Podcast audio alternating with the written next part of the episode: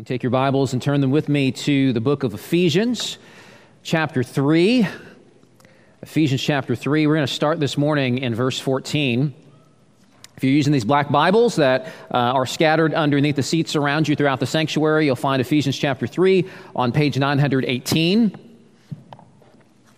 So, as, you, as you're turning there, let me ask you this um, What are the kind of things that you pray for? What kinds of requests dominate the various things you bring before God uh, on, on behalf of yourself or on behalf of, of others in this church. Uh, what do you spend the most time talking with God about? Ever ask yourself that question?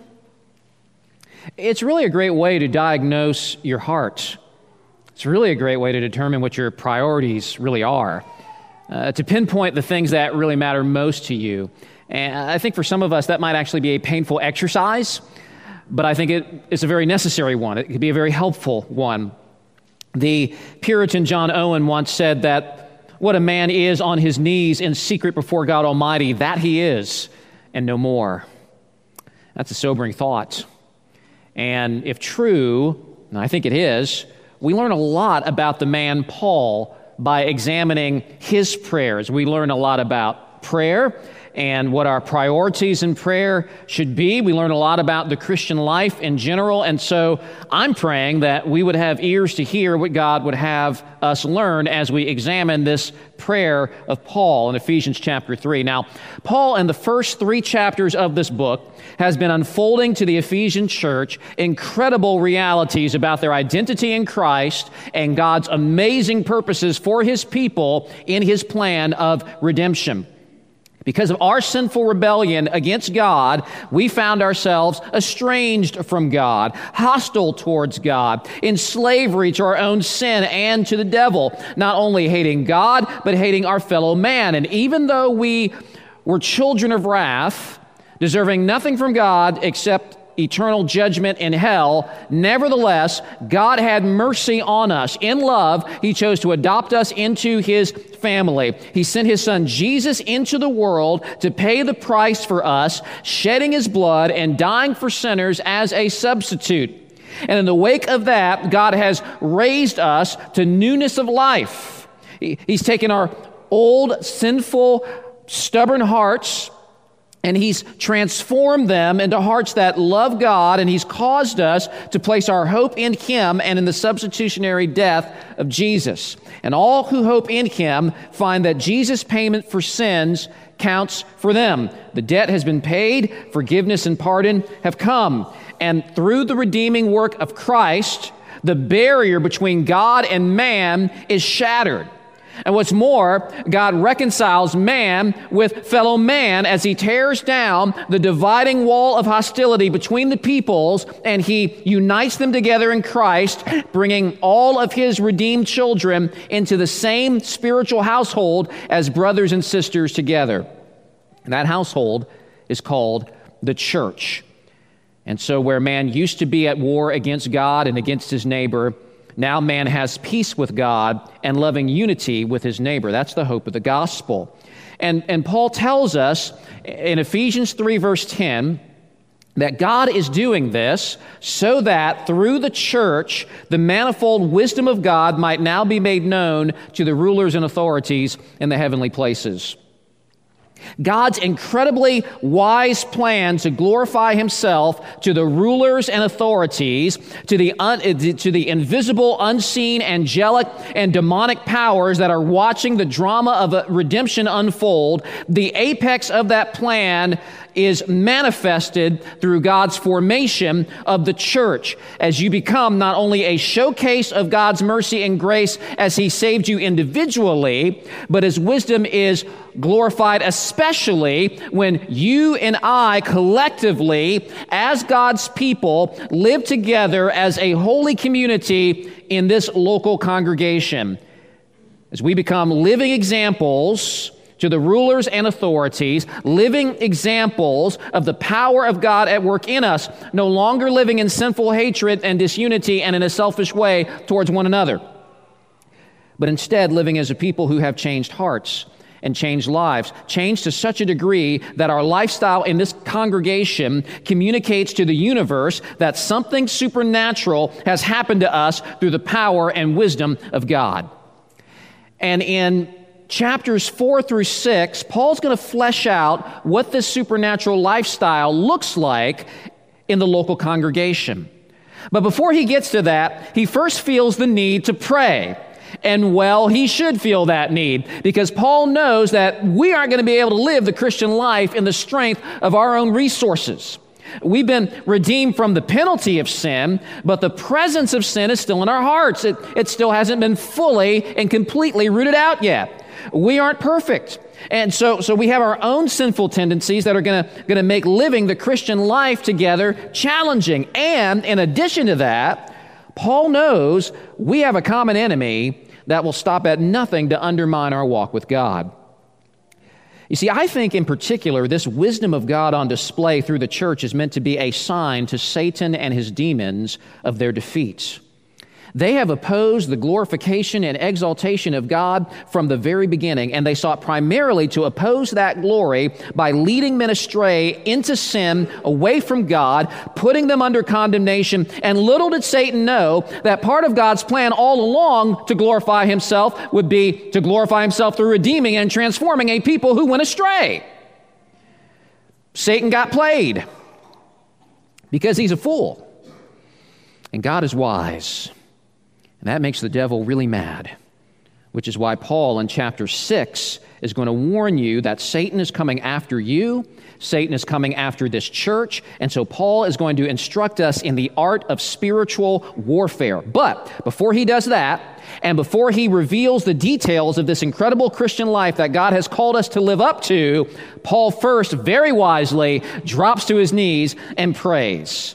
So now let's read and think carefully about this prayer and discover what God wants to teach us about prayer, about our priorities, and about the Christian life. Please stand with me now out of honor and reverence for the reading of God's holy and inspired word. We're in Ephesians chapter 3, and we're going to start at verse 14 and read on down through verse 21. Paul writes under the inspiration of the Holy Spirit For this reason, I bow my knees before the Father from whom every family in heaven and on earth is named, that according to the riches of his glory, he may grant you to be strengthened with power through his Spirit in your inner being, so that Christ may dwell in your hearts through faith. That you, being rooted and grounded in love, may have strength to comprehend with all the saints what is the breadth and length and height and depth, and to know the love of Christ that surpasses knowledge, that you may be filled with all the fullness of God.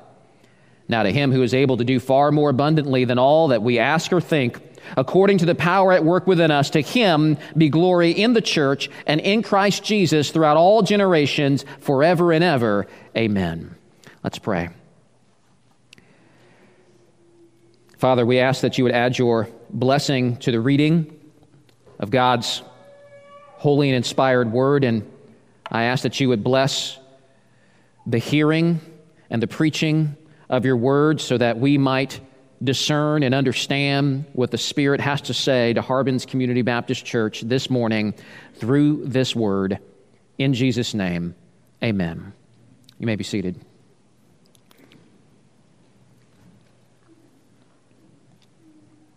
So, last week, we took a close look at verse uh, 14 and we ended our time last week considering how verse 15 starts this prayer with a reminder of God's sovereign power. Paul says he bows his knees before the Father, from whom every family in heaven and on earth is named. And we discussed last week how naming in the Bible signifies supreme authority. And Paul is essentially saying here that God rules over all including the rulers and authorities in the heavenly places that Paul just mentioned in verse 10 which would include the demonic powers that are seeking to destroy the Ephesian church and, and every church for that matter. And, and I think what Paul says there is important because, uh, as far as focusing on God's sovereign power, because Paul has very high expectations for how the church is going to live. Paul is wanting to see things happen in the Ephesian church, and I should add that I want to see things happen for Harbin's church The same things, things that are way beyond human resources. And so Paul starts out in verses 14 and 15 with this preamble as if to encourage his readers and remind them that though their calling is big, God is bigger. And, and though there are evil powers that will oppose the church, God is bigger than those powers. And so, with God's sovereignty in mind, look at how Paul prays in verse 16. He, he prays according to the riches of his glory, or according to his glorious riches. And there he's highlighting the incredible resources of the one whom Paul prays to. And it is noteworthy that Paul doesn't pray that God would respond out of his riches, but that he would respond according to his riches. And there's a difference. Let's say, for example, that you knew Bill Gates. And he said that he was going to give you a gift out of his riches which would probably excite any of us if we heard that. And he gives you a gift, and you unwrap it, and you're very eager to see what it is, and you unwrap it, and it's a candle from Bath and Body Works. You'd feel pretty gypped. I, I, this is from Bill Gates. What, what is this that I got? But he said he was going to, he, he did what he said he was going to do. He gave you something out of his riches. It wasn't much, it was something. But, but imagine instead now that Bill Gates said that he would give you a gift according to his riches, something that was in keeping with, in accordance with the magnitude of his wealth. That would be something altogether different. And now you'd have real cause to be excited. Now, take a step back and consider what Paul is praying and, and expecting here. He is praying that God would respond and give to the Ephesian church not out of God's riches, but according to his riches. And how rich is God? How, how much resources does God have? He is infinitely uh, uh, richer than Bill Gates. And so Paul prays here to a God that he knows is not stingy, uh, to a God who's not tight fisted who doesn't reluctantly give when we pray, but lavishly gives. That's the God whom Paul prays to, and that's the God that you pray to. So, with God's sovereignty in mind, and with God's lavish generosity in mind, Paul now lifts up three amazing petitions to God, all, and they're, they're leading to one glorious end. And, and so, what, is, what does Paul pray here? Well, the first thing we see is that Paul prays for power. Paul prays for power. Friends, how would you, how would you uh, like it that if you prayed and you would see your prayers answered with a manifestation of power? Don't you want more power in your life? Don't you want more power in prayer? Sounds really good. But what, is, what does that even mean? What does that even look like? When we think about power, we tend to think of outward manifestations of strength, kind of like the power team. Does anybody here remember the power team? Some of you older folks here, you, you know, I don't even know if they're around anymore. Uh, some of you know who they are. They were a ministry, and they would go around to churches and schools, and they were all huge, muscle bound dudes. Okay, because they had a lot of power. And they were performing feats of strength. I can do all things through Christ who strengthens me. And then they rip up phone books. And they, they like, you know, smash concrete blocks over their head. Just do crazy things like that. That's power, right? It's not what Paul means by power. This is not a power that comes through pumping iron and taking your vitamins. The power team ripped up phone books in their own power. But look at verse 16. Paul is asking that they would be strengthened with power through God's Spirit that this is a power coming not through your efforts, it's a power that is mediated through the Holy Spirit. This power is not inherently yours, it is God's. And that's really important because Christianity is not just about the power of God rescuing you, saving you, delivering you out of darkness, and bringing you into his family. It, it's not as if God does all of that for you and then he says, okay, great, I've done my part. I brought you into the kingdom. Now, you take the baton, you, you do the rest, and I'll see you in heaven later on. Good luck with that. So that's not what God does. Remember what Paul told the Galatian church. He said, Are you so foolish? Having begun by the Spirit, are you now being perfected by the flesh? Friends, we, we don't just need God's strength and power for our initial salvation, for our justification. We also need God's strength and power for our sanctification, for continuing to live for God, growing in holiness and growing in love. In fact, folks, there is never a moment where we don't need God's power to live as we ought. Did you know that? And this can really strike a blow to our pride because I think we believe we are more capable of running our own lives in our own strength and in our own resources more often than we think. How often? As often as we sin. Every time you and I sin, every time you fail to walk as you ought, guess what happened? You failed to walk as you ought because you did not walk in the power of God. You walk in the strength of your own resources. And walking that way always leads you right back to the same place in defeat and on your back spiritually. Jesus didn't say, apart from me, you can do nothing for nothing. He was dead serious about that. We need His power mediated through God's Holy Spirit. We need it desperately. And, and I, don't, I don't know if, if we feel the level of desperation as much as we should. So let me try to help you with that. In the next chapter, in chapter 4, and, and you can look over there with me if you want, Paul, Paul starts out by saying, I urge you to walk in a manner worthy of the calling to which you have been called, with all humility and gentleness, with patience, bearing with one another in love, eager to maintain the unity of the Spirit and the bond of peace. Now, just stop right there. There's a lot more coming in Ephesians, but let's just stick with that for now. Who can do that on their own? Who lives like that? Not Deemer Webb, operating out of his own resources, not, not me, that's for sure. You know, I like that old hymn, I need thee every hour, but it is way too optimistic for me.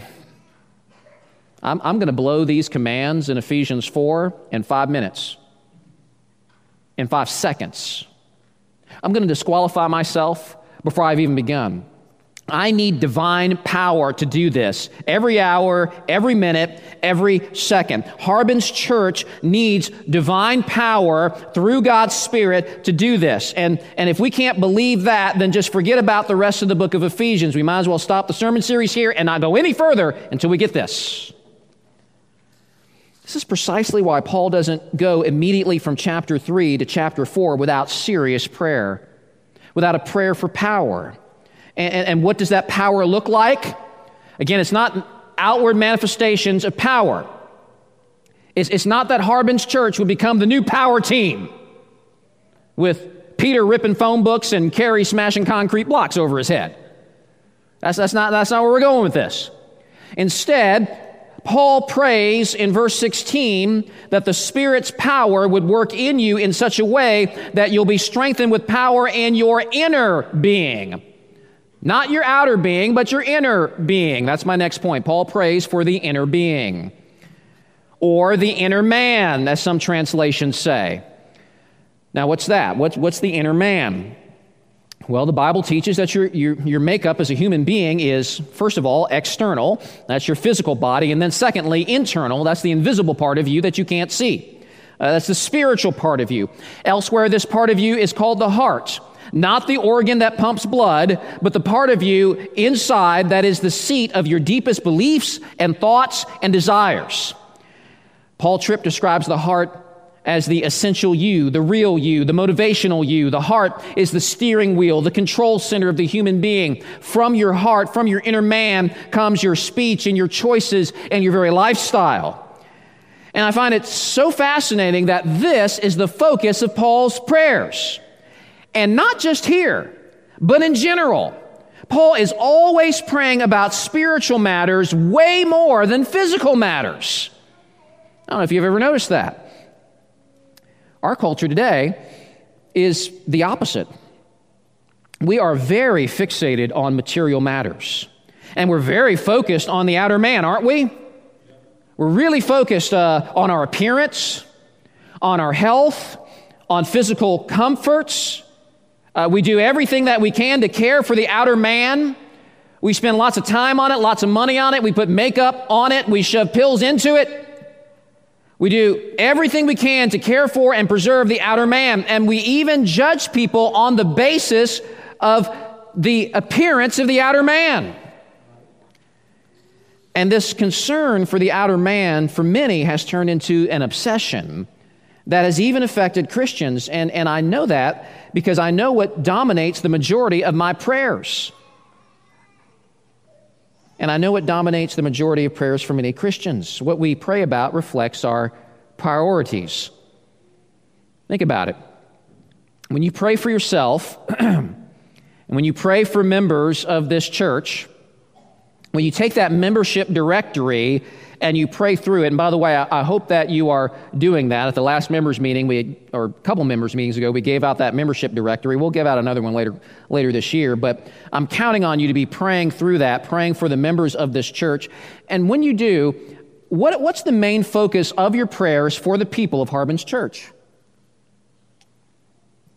I think most of our prayers probably are in the realm uh, of the material, in the realm of, uh, of physical needs strength for our bodies, strength financially, uh, physical healing. Uh, many of us have been praying for our new pastor Jared and his family that they would get a home to stay in as they transition to this church, and praise God that God answered that prayer this weekend. There's nothing wrong with those kinds of prayers. It's a good thing to pray for material matters. We, we should do that. I love it when we as a church share prayer requests for healing and physical strength as a significant number in our church, young and old, are dealing with health challenges. We need to be praying for that. And the New Testament is not totally absent of prayers like that. Uh, they're not common, but they're there. One example is in 3 John, where the apostle says that I pray that you may be in good health as it goes well with your soul. But notice there that even, even there, that prayer isn't divorced from spiritual realities. He says, as it goes well with your soul. The truth is simply that the prayers of the New Testament often look very different from our prayers, don't they? The prayers of the New Testament are mainly about spiritual matters with a little bit of physical matters sprinkled in. Our prayers are often the opposite. Lots and lots of prayers regarding the physical outer man, physical needs, the outward condition. But, but how often do we pray for one another's inner man, the inward spiritual condition? God says in 1 Samuel that we focus on the outer man, but God looks at the heart. That, that's what God is most concerned about. And if he's most concerned about that, about the, the heart and the desires of the heart, the holiness of our hearts, the love that is in our hearts for him and for others, shouldn't that be our primary concern as well? And is that reflected in our prayers for ourselves and for one another in this church? You know, Scripture tells us that if we ask anything according to God's will, that God will answer our request, that He'll give that thing to us. Do you know that's a guarantee? That's an amazing and wonderful promise. Now, if that's true, let me ask you this Why do we spend so much time praying for things that may or may not be God's will, will like healing or other material things, things that God may or may not give us? We just don't, we just don't know. And again, I'm not saying don't pray for those things, but I'm saying why spend so much time praying for those things that we, we don't know if it's God's will or not, may or may not be, and why don't we spend more time praying for the things that we do know to be God's will? Like strength for the inner man, like increased love and holiness in our lives and in our church, increased contentment in the midst of all kinds of circumstances Things that we do know God will answer because they're in accordance with His will. Now, again, I'm not saying stop praying for material matters, and I'm not even saying pray for material matters less. I'm encouraging you, to instead to, to pray for spiritual matters more. Ramp those up. Pray for them more, much more. Because, of course, no matter how much we focus on and pray for the outer man, Y'all, there is nothing that we're going to be able to do to ultimately reverse the great truth that Paul reveals to us elsewhere that our outer self is wasting away. Some of y'all know that. You're experiencing that. You know, I, I, don't need I don't need any great apologetical arguments to prove to me the truthfulness and accuracy of the Bible. All I need to do is look in the mirror in the morning, and I know beyond a shadow of a doubt that the Bible's true. This outer self ain't what it used to be. Not that it was ever all that to begin with, but it's in more disrepair than ever. Less hair than I used to have, whiter hair than I used to have I got this thing going on with my arm now. I was telling Dana about this the other day when I put on my jacket, when I just reach backwards like that, there's pain that shoots. What is going on with that? I can't even put on my clothes without hurting. Y'all in your 20s, it's coming. yeah, th- this arm, that's the latest in a long line of things wasting away. So It's all going downhill. You can pray for my outer man all you want. And I, I welcome that. But unless Jesus comes back before the grave, you're not stopping the outer man from deterioration. I can try to slow it down with diet and exercise, and I probably should. But we all know what the end of the story will be for this old body. It's wasting away. And that could be really depressing if that were the whole story. It could be depressing if my identity was rooted exclusively in the outer man. But Paul says, do not lose heart. Though our outer self is wasting away, our inner self is being renewed day by day. you see, no matter what's going on with the outer man, the inner man can grow stronger. And God has given us various means of grace to strengthen our inner man. The, the Holy Spirit strengthens us through the reading and, and meditation on God's Word. He strengthens us through God centered fellowship in the church. He, he also strengthens us through prayer. And so Paul prays for these Ephesian believers, and it's exactly what should dominate our prayers for ourselves and for one another. And to what end? What, what's the purpose of the Holy Spirit strengthening your inner being? Well, that leads to Paul's next petition. And by the way, these petitions build on one another. I'm, I'm not going to be able to get to all the petitions this week. We'll get to them more on uh, next week. I, I, said there's three petitions, but that's just what we're covering today. There's more petitions that are kind of building on one another. John Stott describes each petition as, as, a, as uh, I think, a staircase, and, and each one builds on the other, and it's kind of getting higher and higher, and it's, it's, it's getting towards a climactic end, which we won't get to until next week, God willing. And so Paul prays that he might grant you to be strengthened with power through his spirit in your inner being. Verse 17, why? So that Christ may dwell in your hearts through faith. And that's my next and third observation, where Paul prays for hearts that would be Christ's dwelling place. For hearts that would be Christ's dwelling place. So, the purpose of the Spirit strengthening your inner being is so that Christ may dwell in your hearts through faith. Now, two questions come to mind. Number one, how does Jesus live in our hearts? I, know that Jesus is God, but he's also a flesh and blood human being, and he's seated at the right hand of the Father. So, how does that work? Well, do you remember when Jesus was on earth with his disciples and he was about to leave them and he was about to be crucified and killed and resurrected and then he'd ascend to heaven and the disciples are really freaking out over this. They're really troubled by this. And I don't blame them because up until that point, having Jesus with them was the best three years of their lives. And now he's talking about going away. And, eh, but Jesus then tells them something shocking. He says, It's better that I leave you. Because when I do, the Holy Spirit will come and he will be in you. And of course, the Spirit is every bit of God as Jesus is.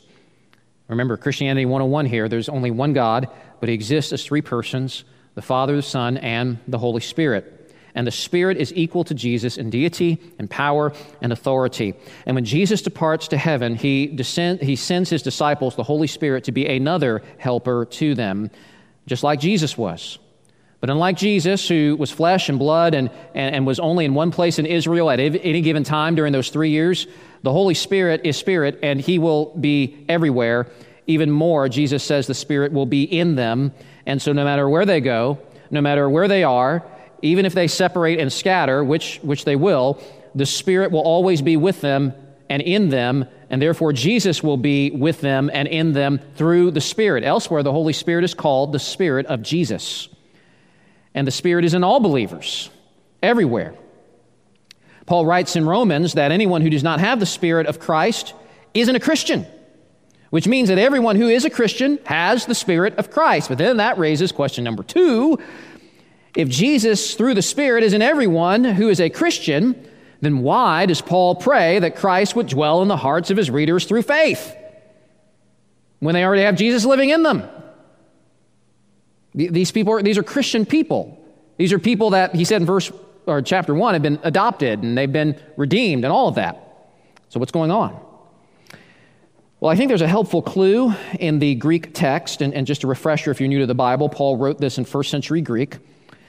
And Paul had a couple of choices regarding which Greek word he could have used in regards to Christ dwelling in their hearts. Uh, as opposed to using a word that could simply mean just inhabit, uh, Paul uses a stronger version of that word that gives the idea of settling down. Uh, he's, he's praying that Christ would not only live in their hearts, but that he would make himself comfortable there and be at home in their hearts. It's the essence of what Paul's getting at. Don Carson, in his book Praying with Paul, which is out there on the resource shelf, by the way, uh, one of our recommended resources, uh, Carson beautifully illustrates what Paul is getting at when he says, Picture a couple carefully marshaling enough resources to put together a down payment. They buy their house, recognizing full well that it needs a fair bit of work. They can't stand the black and silver wallpaper in the master bedroom. There are mounds of trash in the basement. The kitchen was designed for the convenience of the plumber, not the cook. The roof leaks in a couple of places. The insulation barely meets minimum standards.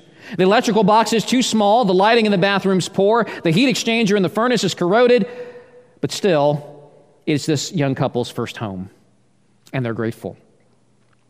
The months slip past, then the years. And over the years, the black and silver wallpaper has been replaced with tasteful pastel patterns. The couples remodeled their kitchen, doing much of the work themselves. The roof no longer leaks, and the furnace has been replaced with a more powerful unit that includes a central air conditioner. Better yet, as the family grows, this couple completes a couple of extra rooms in the basement, adds a small wing to serve as a study and a sewing room. The grounds are neatly trimmed and boast a dazzling rock garden. And 25 years after the purchase, the husband one day remarks to his wife, You know, I really like it here. This place suits us. Everywhere we look, we see the results of our own labor. This house has been shaped to our needs and tastes, and I feel really comfortable here. When Christ, by his Spirit, takes up residence within us, he finds the moral equivalent of mounds of trash, black and silver wallpaper, and a leaking roof. He sets about turning this residence into a place appropriate for him, a home in which he is comfortable. Uh, there'll, there'll be a lot of cleaning to do, quite a few repairs, and some much needed expansion. But his aim is clear. He wants to take up residence in our hearts as we exercise faith in him. Make no mistake, when Christ comes into our life for the first time, he finds us in very bad repair. And it takes a great deal of power to change us. It really does. And that's why Paul prays for power. Jesus is transforming us into a house that pervasively reflects his own character. It's a great illustration, and it really hits the nail on the head. You see, Jesus never saves perfect people, he always saves fixer uppers homes that are in bad repair, homes that are condemned, homes that are just incredibly gross and disgusting.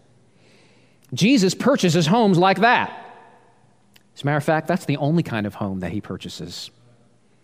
Uh, homes that we would write off and pass over. But we were all like that.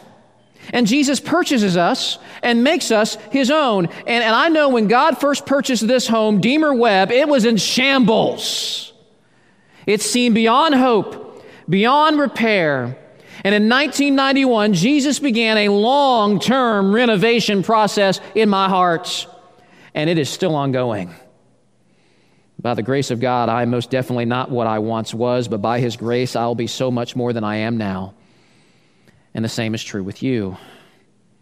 If you're a Christian, Jesus lives inside you through His Spirit. You can't be a, a Christian without having Him live inside of you. But the question for you now is how much at home is He in your hearts? Is it a place where He can make His happy residence?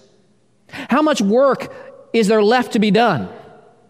Are there certain areas of the home in your heart where Jesus has done a lot of work and, and, and he can be there and relax, and his fingerprints are everywhere indicating his good work?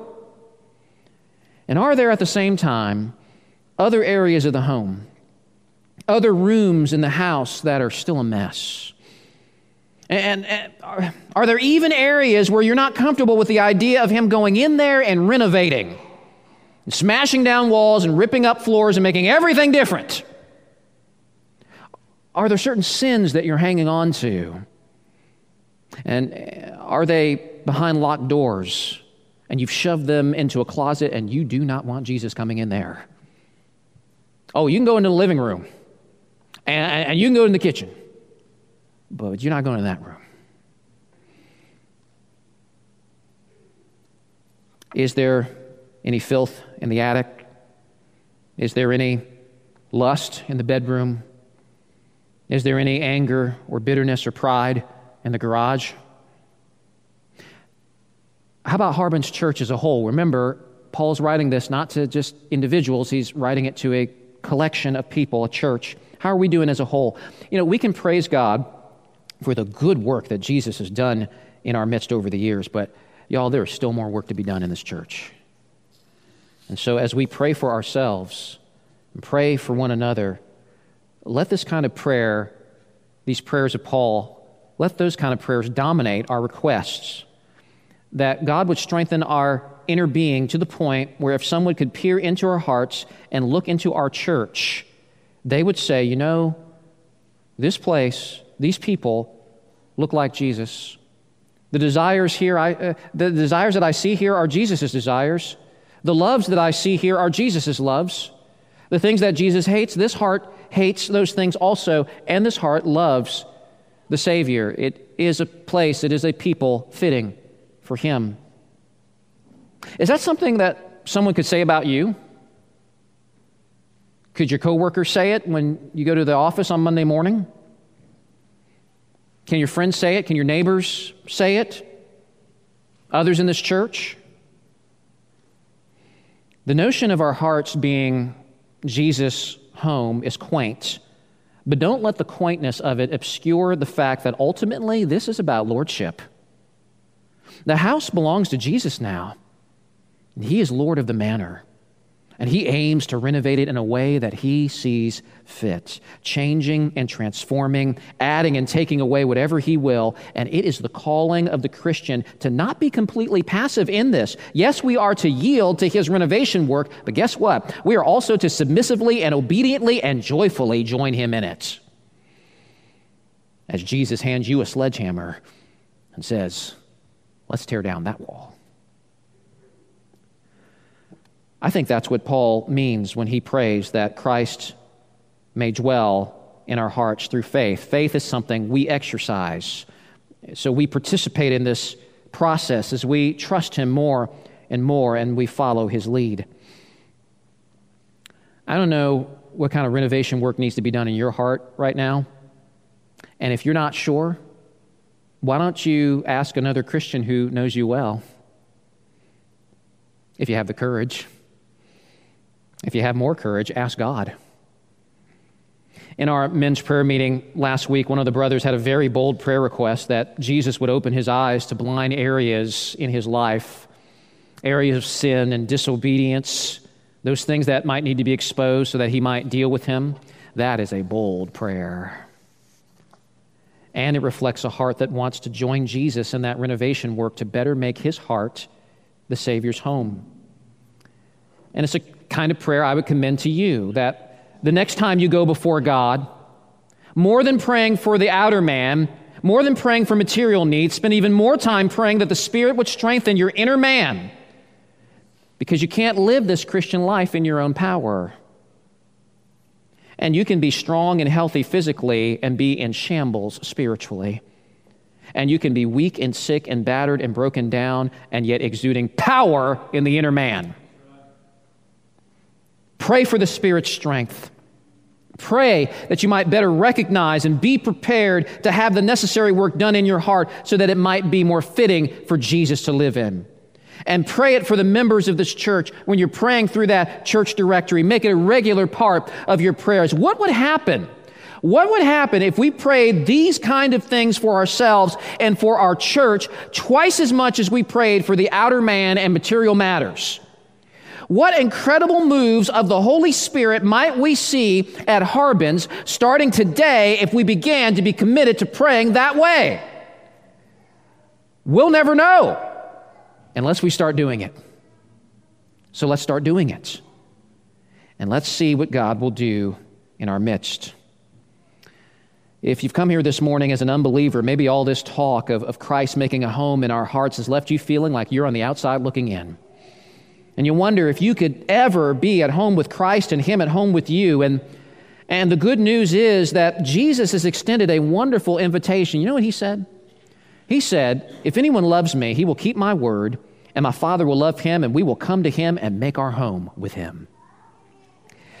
If your heart is turning towards Jesus, and you desire to keep His word, the most important word for you to keep is for you to repent and believe the gospel. You see, you as a sinner, like all of us at one point, had locked the doors of our hearts to Jesus. The last thing we wanted was Him in there. We wanted to be Lord of the manor. We wanted to be in charge. We wanted our house to be our way.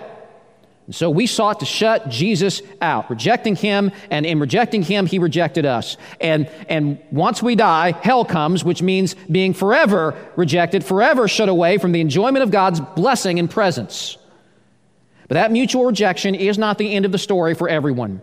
The Bible says that to all who did receive him, who believed in his name, he gave them the right to be children of God.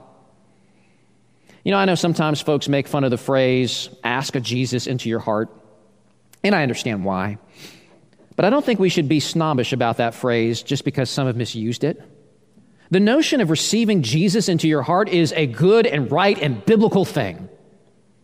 And if you came here this morning unbelieving, if you receive Jesus Christ for all that he is as God, Lord, Master, Savior, receiving him as the one who died on the cross to provide the only possible payment for your sins, turning from your sins and seeking to follow after him. If you do that, you will find that he has come into your heart too.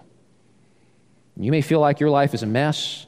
You may feel like it's in shambles, a, a big time fixer upper beyond hope and repair.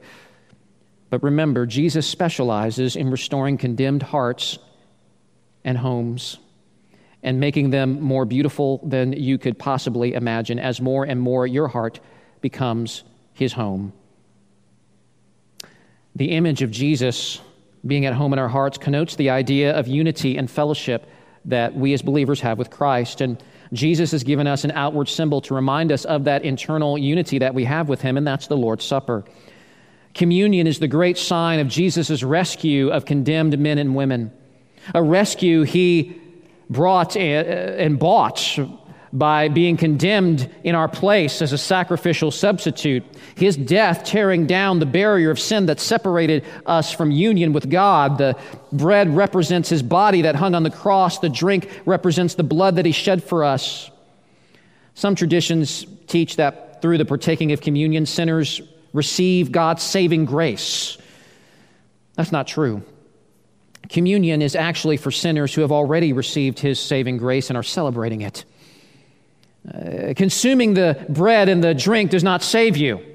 Instead, consuming the elements is a sign that you've already been saved on the basis of your trust in Jesus' sacrifice. It is faith that unites you to Jesus, not the consumption of bread and juice. But the consumption of the food does signify that union. As, as, food, as food and drink goes into us and sustains our bodies, so the consumption of Jesus, which is the receiving of Him by faith, receiving all that He is by faith, the consumption of Him gives life and sustenance and satisfaction to your very soul. It's exactly what Jesus meant when He said, I am the bread of life. Whoever comes to me shall not hunger, and whoever believes in me shall never thirst. So if you're here this morning as a believer in Jesus, trusting in His sacrifice to save you and demonstrating your unity with Him by actively walking with Him, then this communion meal is for you. If you are not a believer, if you're remaining an unbeliever, not turning to Jesus in repentance and faith, this meal is not for you. You're welcomed here anytime, and you're welcome to participate in many things that we have going on here, but this meal is for believers only as a way to uh, celebrate the gospel, to proclaim the gospel, and to remember what has saved us in the first place.